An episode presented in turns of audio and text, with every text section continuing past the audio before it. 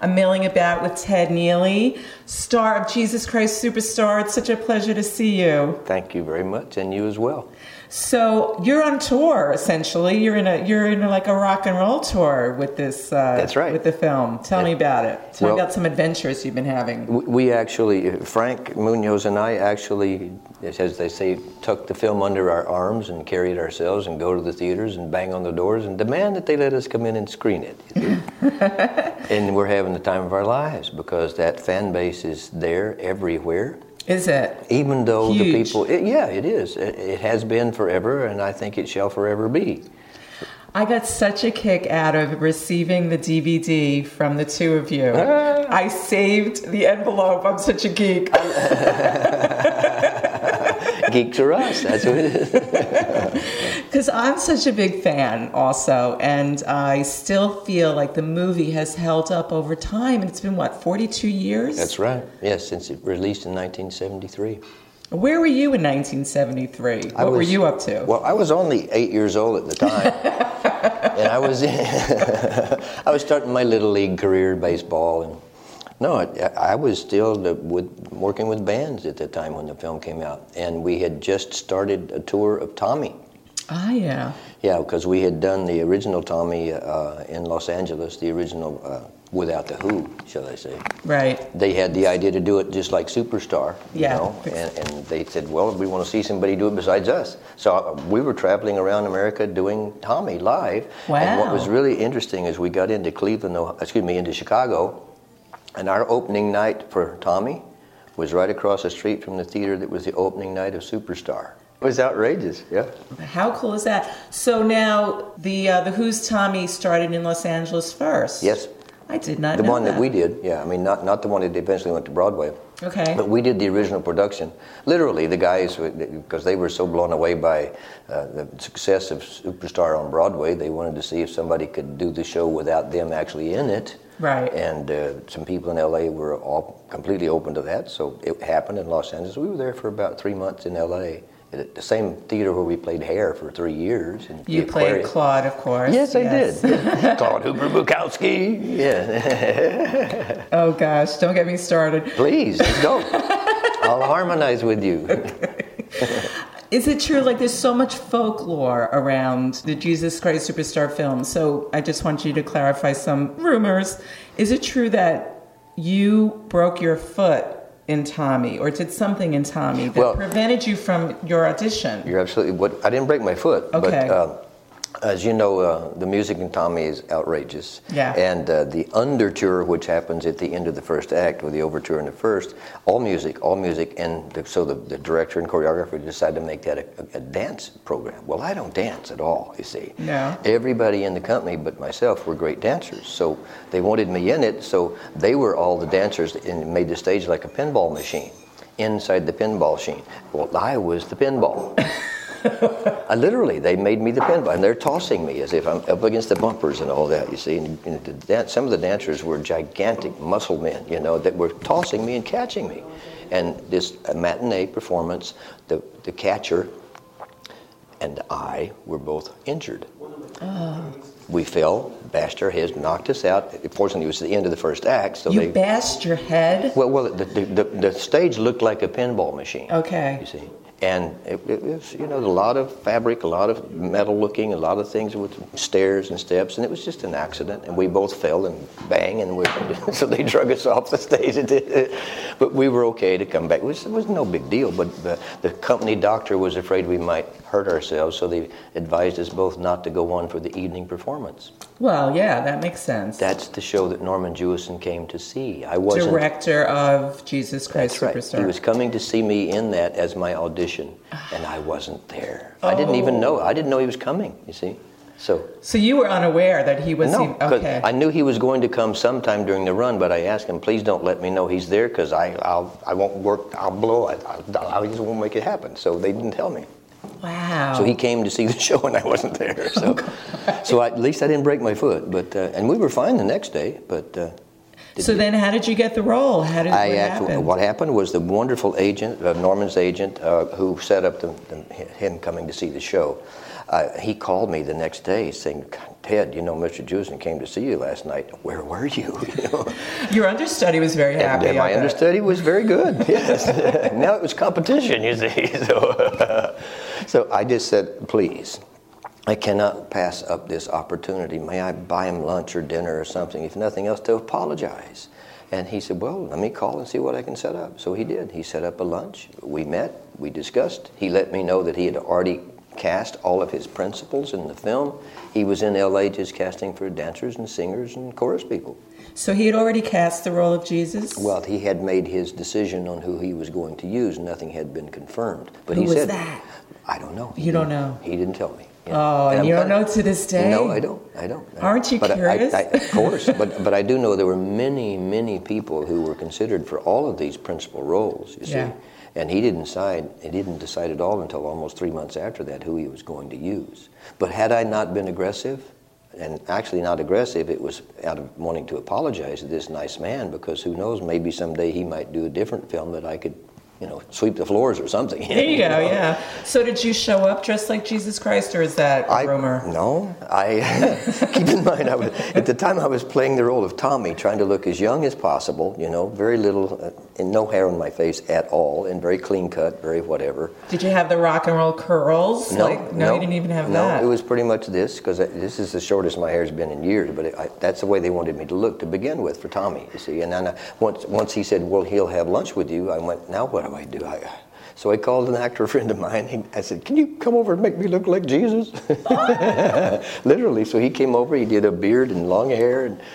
So I go to meet Norman, and uh, the first thing he says when we sit down for lunch is, "Why are you wearing that awful beard and mustache?" I said, "Well, sir, I um, kind of wanted to make sure you could maybe visualize me as the role that I'd like to play." And he said, "Well, I don't." Honestly, he said, "I don't need to see anything but your eyes." wow. That's what he said. Wow. Were you dressed in the robe too, no, or no, just I- just facially? Pretty much like this. I just wanted at least a facial possibility. You see. So he cast you for your eyes. Well, we, that, that was long before the screen test Right. and the final decision. In fact, we finished the run of Tommy, and Carl Anderson and I were now doing Superstar at the Universal Amphitheater in Los Angeles uh, when we finally found out that we were even going to be screen tested. So this was a long process, you see. I bet. Yeah. And he can tell you, he went through so many, I mean, literally thousands of people that he auditioned because he was looking specifically for, we didn't know at the time, but for unknowns to play the roles so that the audiences who would see the film could Would more identify. easily relate to Yeah. that, you see. We didn't know, we had no idea. Uh, so it was one of the most wonderful experiences I've ever had just getting into the process because we were doing Superstar at the Universal Amphitheater whenever I found out that he was going to do a screen test. Because I, I just said to him when we had lunch after he talked about the beard, he said, Why are you so aggressive about this? I said, Well, sir, I, you know, I've never been in a film. I admire your work and I've been in this show, so I know the show. I'd just like to talk to you about it. He said, Well, I, you know, casting the people. And I, I said, well, I don't care. I, I'll do. I'll, I will pay for a screen test if you will screen test me. And he fell off of his chair. He said, you have any idea what a screen test costs? I said, sir, I don't even know what a screen test is. I've, I've heard the term. So, so we had a very endearing conversation. And he tells me to this day that it was the fact that we got on well and talked easily, and he didn't feel I was being overly aggressive, but desired to be a part of it. So- Have you seen each other over the years? I Oh, know, yeah. I know Monday Yeah. is your big reunion with the whole cast and crew. First time since we shot the film. Wow. that we've all been in the same room at the same time. That's going to be great. I mean, this is going to air Monday, so you know it's going to be talking about it actually happening that night. But what are you looking forward to Oh my goodness! about seeing these people again? Well, um, now I've seen all but two of them individually over the years, but I hadn't been connected with Larry Marshall, who played Simon, or with Bob Bingham, who played Caiaphas. The other of us worked in various shows together and did things together, and we had a great time. So the the whole thing was that I've been trying to get this reunion to happen since the film came out. Really? Yeah, because Carl and I did a lot of things together before and after the film. Uh, Yvonne was with us once, and Barry was with us once. but- Yvonne Elliman, of course. yeah, and Barry Dennen as Pontius Pilate. Yeah. So this, I've been trying to get all of us together to do another production, but if nothing else, just to hang out for a few days, you know. Mm. So it's it's never happened until now, and the fact that we're going to all be in this same place at the same time with Norman is a miracle. There'll be lots of tears, I'm oh, sure. Oh God, yes. Oh, yes. I mean, when we've done these screenings, you know, we do the t- talk back or the audience participation before the screening each day, and we tell stories. And all of us, even when we're talking, Frank is our, our MC, and he goads us on into telling stories of what we're doing in Israel at the time. Yeah. And there's never been a time yet for a screening that at least one of us didn't break up. I hear Just you. The emotion thing is still there. So let's talk about some of those behind the scenes stories. I love stuff like that. What was it like shooting in the Judean desert, aside from being 500 degrees, I'm sure, and you're Yes. wearing this like heavy robe? You Well- must have been sweating your butt off. Listen, we all uh, were under that circumstance because uh, you know it was we need 110, 120 degrees every day, literally. Uh, no trees anywhere for shade. You know, they would constantly bring in umbrellas and hold over us when we walked in front of the camera, whatever. But my goodness, the heat was intense. But not so much for, for certainly for myself. But think about what the dancers did out in the middle of that desert in that I kind of heat. bet. Hey, you met your wife on the set, didn't you? Yes. Oh, you'll tell me that story Yeah, after. yes, yes, yes. But the whole thing was, Yeah. was the most remarkable experience. I mean, it could have been shot in any desert anywhere in the world, but Norman wanted the influence of the Israeli desert, you know, and Yeah. boy, did that create a whole atmosphere that just couldn't be done on a soundstage or anyplace else. Were, were people fainting? I mean, did you? No, no. I, You were okay? After, after banging my head and telling me I could take anything. no, I mean, people certainly got heat frustration, but nobody really fell apart or anything. Sometimes the dancers would have to just sit and breathe deeply and drink lots of water before they would do another take, you know. Yeah, yeah. Of course, now they sing live in these uh, movie musicals. Yes. But you sang to Well, tape. we, we sang live, I'm telling you. We had speakers the size of that hotel that were out in the desert, so the music was cranked so we could sing. Because you can't, you can't possibly perform for that kind of a drama and lip sync. And lip sync, generally speaking, is just you move your mouth when that's going. We had to sing, especially Carl and I, because we're both rockers, and we did that. And fortunately, Yeah. Mr. Jewison accommodated us with all of those monster speakers and amplifiers, so we could rock the desert. so. Yeah. so tell me the story about meeting your wife. Oh. How did that come up? Uh, there's a piece very early on in the in the film um, called "What's the Buzz." What's the buzz? Tell me what's Hey, happening. everybody, What's the here we go. buzz? Yeehaw! That's right. That's your high note. Yeah, yeah, yeah. I need an under. Hey, cool it, man. I could use an understudy. Oh, yeah. The hair, you got the hair. It's all there. It's all there. The whole thing about what's the buzz Yeah, is, is the introduction of everybody in the piece. They had to rehearse it a lot because it was in this cave. You know, it was at least 60, 70 feet from the surface of the earth down below. Wow. And they would, these caves were actually used, in, and we were told initially, they would throw slaves and or prisoners in just a hole in the ground to die. You know, but they would, they would through those holes, you know, where the light came into the top of the tunnel. Yeah. They would they would drop down food for them, and that was it. That, that's where you live. And over a period of many, many, many years, this I mean, it looks like a beautiful desert palace inside that place with all the little separate rooms. Must be haunted. Was it all- haunted? we heard all kinds of things. down Did you? there. Like what? Uh, well, we always heard. You know, you you're, you think you're underground. You don't feel any sort of wind other than what's coming through that hole in the top where the sunshine comes through. But you could hear that.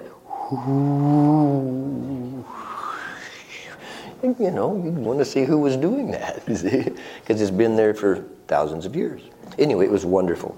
So the thing happened was, we, Norman wanted to shoot this in one of those, um, uh, shall we say, unusual one shots on a rack. One long moving camera shot. So they had the tracks all over around so they could do all of that and then zoom in for close ups. And they had multi cameras as well. And he was using only existing light. He didn't want to use any phony light at all. Huh. So that when that scene happens and you can see that shaft of light coming through the hole in the top of the cave, that's our source. So he rehearsed it many times, and, it, and he sat myself and Yvonne Elliman on this sort of a little rise, which is right where the light would hit at that period of the day. Now the dancers are all coming in and doing the choreography. What's the buzz? And they got these big bowls of food, and they're sitting around the campfire.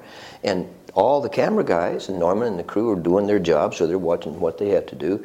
Well, Yvonne and I are just sitting there watching because we're just sitting there waiting to go, why should you? Right. So we could see the dancers who had long hair who came in to put the food trays down, their hair would get very close to the fire. No, uh, exactly. That's what Yvonne and I were going. Oh, nobody really noticed that. So when he yelled, when Norman yelled "cut," I got up to walk over to these two ladies who had really long hair to say, "Please, just be careful." Well, one of those ladies, I was going to say, "Watch out for the hair," and I went, "Pardon me, excuse me, excuse me, hello, pardon." Uh, uh, uh, swear to God. She just, you were speechless, Yes. essentially. And this woman became your wife. Yes, and she's still putting up with me after all. Oh, man. So that's like 42 years. Yeah, Gorgeous story. yeah. Wow. Was she uh, in love with you at first sight, or Well, she I- thought you were crazy? I'm sure she thought I was insane. Here was this this guy pre- pretending to be somebody important, you know, that uh, wouldn't be thinking in those terms, and I'm sure she thought I was crazy. Is she still dancing? yeah, and teaching.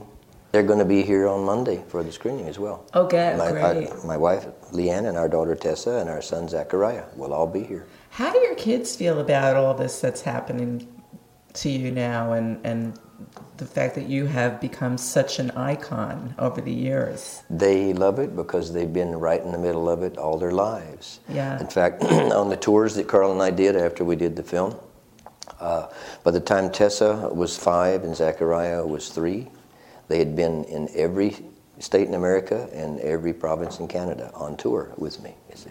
Wow. And it was they were the only two children there, and you got 50 people on the crew and the cast and all that who were their babysitters who hung out with them. See, so they've had this wonderful vacation of the arts all their lives. so, how did they feel to see their father getting the whip beating out of him? That must the- have been weird. The first time they saw it, it frightened them to death. 'cause, You Yeah. know, they, they, they were buying everything about the film, you know. But once I told them what we did and how we did what we did, they're okay.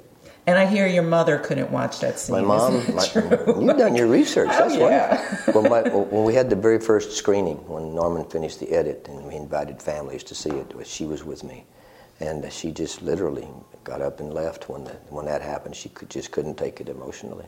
I bet. I can't imagine. It looked so real. Yeah, oh, it was. I'm telling you, It was real. Yeah, my uh, my mom said on an interview afterwards. They said, "Well, Ms. Neeley, we saw that you you, you left." It. She said, "Well, I, I couldn't take it." She said, "I've never done that to my son, and I don't want to watch somebody else do that to him either." Did you? Did it make connection ever? Did you ever feel that, or You mean the whipping? Yeah. Oh, absolutely. You did? And, and it was it was never an intention that anybody would be struck with anything. Norman Jewison is the most passionate human being in the world. Yeah. But obviously, he wanted to cover it from all angles, and you get behind where you can see that it was phony. So we had to, for that sequence, beat up the boy from Texas. No, you probably had like bruises and. Well, it doesn't matter because the, bottom line was I was there to, to hopefully portray the essence of Christ in every possible way, and that's part of it. So. but you didn't actually get your your hands nailed to the cross. That was movie trickery. Want to see? Want to see? See? Put your finger, and push right there. Ah, I got you. no, but it looked right, didn't it? Oh yeah, yeah. How did they do that? Do you want to give away the secret? Well, no, the bottom line is that generally speaking, I was told by those who allegedly know about crucifixion that they always, in addition to nailing people on, they would put ropes around the wrist because eventually the, the hand might tear, and then the, you see, so they, they wanted them to hang up there. You, you know how people actually pass on from uh, crucifixion? Actually, the weight of the body pulling itself down until the rib cage collapses inside and breaks your lungs, and so you suffocate. So Wow. that, that's part of the process, is this thing happening, so if the hand comes off, it's not going to work, see? So they put a rope around them and the nails, and the nails in the feet. So you had to research that, I imagine, Oh, before yeah. you did that I'm, scene. a, I'm big into research, boy. I, Yeah. I've read just about everything that's possible about that period of time, and certainly since the film and all the tours, I research new material constantly. There's so many wonderful sources that have different points of view, and that makes the, the character even richer. Now you you set up a one man show uh, with with a band where you tell all your stories, and I think that Oh, came yeah. out in like 2012. Yeah, we did that. Do you want to bring that to Broadway? Oh, I'd love to do that. But Frank and I are so into this touring thing we're doing, the screening. This is so incredible, this the screening process, Yeah. because we have a brand new DCP digital print. Honestly, it looks like the movie was shot yesterday. Really? It, uh, it is the most crystal clear thing I've ever seen in my life. Those scenes all, and when we had the desert and Norman was having us all walk in the desert, especially the Simon sequence where he opens showing all the mountains and then there's a wide shot and you can see all the way back to New York City, you know. You can see, you can see the Empire State Building, you know. It's just, it's that vivid. Wow, It's just yeah. amazing. And everybody looks wonderful in the sound. It's just, it's a celebration to see it. And to find out that that fan base is still evident everywhere we go. The only thing you have to do is let them know when you're coming, and they will flock. Do they want to like sing along and, and get dressed up as the characters like the Rocky Horror Picture Show Hasn't, hasn't phenomenon? gotten to that place yet. No. They, they do sometimes sing along. And Frank always tells them before, here's the way it works. We want you to sing along. You be a part of it, whatever you want. And they go, yay! And then the movie starts and it's dead silent. It's like yeah, because nobody wants to compete with the talent that's on that screen. Is it true that your actual rocks, rock and roll tour bus was in the film? You have done your research. My goodness, that's great. Well, I would love to say yes, but uh, anybody w- who would really research that would find out getting that bus from Texas to Israel would be a little difficult, you know. Yeah, I bet. no, that was a, a bus that uh, Norman specifically chose for the way it looked and the way it was painted and all that there in Israel. So it would suggest today, because we were doing today's version of what happened 2,000 years ago. I wonder how that rumor got started. Oh, it, it just like any, I, I've died 15 times in these last four or five years, you know. So people just will say something, they go, really? And then boom, it's up there, you see. What other rumors have gone around that you felt were so outrageous? Well, um, the whole idea of my having the honor, shall we say, of portraying Jesus of Nazareth, you can imagine the kind of scuttlebutt, if you will, that goes around about that. And it's never been disrespectful, ever.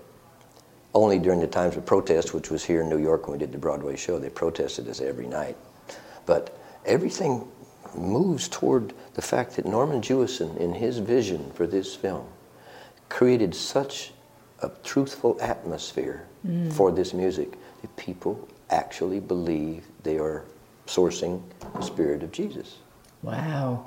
That's So- quite a compliment to you as well. Well, I can't tell you how much help I had, especially Norman Jewison and everybody in the company. That just, and then of course the people who lived there, who, who were local folks who worked with us as well, crew and cast and all that. They were so supportive of what we were doing, not saying you can't do that here. So I have never found anything negative in all these years doing this role. They mm. come and tell me how this film helped guide them to discover their spirituality and their faith. And mm. It's remarkable how positive it is. And it's just as fully positive now as it was the first day it was released. So, why do you think Ted it stands the test of time? What it is about it? I think without question two things. First of all, Tim and Andrew writing the magnificent lyrics in the melody. If it weren't for the music and the lyrics, we wouldn't have this, and a rock opera. And then combine that with Norman Jewison's vision, because he had the wisdom and the foresight to visualize listening to this music and saying, I think this would make a good film. No one else did. Hmm. Because it was a rock opera, first of all. There's never been a rock opera shot on film. That was the first time anything was done like that. He had the courage to do that. And he became so devoted to this concept after hearing the music. He tells a story about the first time someone brought him the record just to listen to. That he looked at the title and, well, what the heck? And he put it on and he said he stayed up all night listening to it. Wow. He was so inspired by the music. And that was that Brown album, the very first Brown album. I have that. Yeah. I listened to that this morning, and I'm dancing around with my with my little hairbrush, singing. I don't know how to love him. That's great. That's great. Well, see, whatever that is that makes you do that, that's exactly what all the people who still come to see this feel. And Yeah. they bring their children, and their children's children, and their children's children. There's four generations of people now who come to see this regularly. It's all magnificent. What's special about you is that you're able to embrace this legacy. Oh. And you know, so many people would say, I don't want to be known as Jesus for the rest of my life. What is this? But you're proud and you're embracing it so much that it's really refreshing. Completely changed my life, Yeah. spiritually, personally. Norman Jewison gave me a future by deciding to put Carl and myself in that film. And, and you know, it, it would be easy, I guess, if you thought in those terms of, I don't want to be this. But the world that saw this accepted what we did and accepted it on a spiritual level. So why slap that in the face? Because that's positive. That's beautiful. And I know because I've, I've talked to people around the world. I just did a year in Italy. I was supposed to be there for three weeks and stayed for a year. Constantly doing the show. Never had any time off. Straight through for a year. And you've kept your chops up and you've. This you know, still works. Yeah, I, I, I can't believe it. It I can still scream. You know. I mean, I can't quite do Caiaphas, you know. I could do but thank goodness the, the, the notes are still there. I still love it. Every performance is like the first time all over again. There's always some sort of a, an epiphany. I feel. I, I, I don't know. That music starts to play, and you hear the guitar go, and I just lift off the ground and okay, take me wherever you want me to go. Oh, that's great. Well, I'm so looking forward to seeing Monday night at the Beekman Theater Fantastic. on the big screen. Ted Neeley, thank you so much for joining me. It was such fun. My pleasure. Thank you. Okay. Always news. Always refreshing. Always candid. Always milling about. Robin Milling delivers what celebrities are saying to you. To you. This episode is made possible by PWC. A robot may not be coming for your job, but competitors are coming for your market share. At PWC, we pair the right tech with the right solutions to help you gain a competitive edge. Reimagine operations from the cloud, fuel innovation with responsible AI, and detect risks before they become headlines. That's human led and tech powered.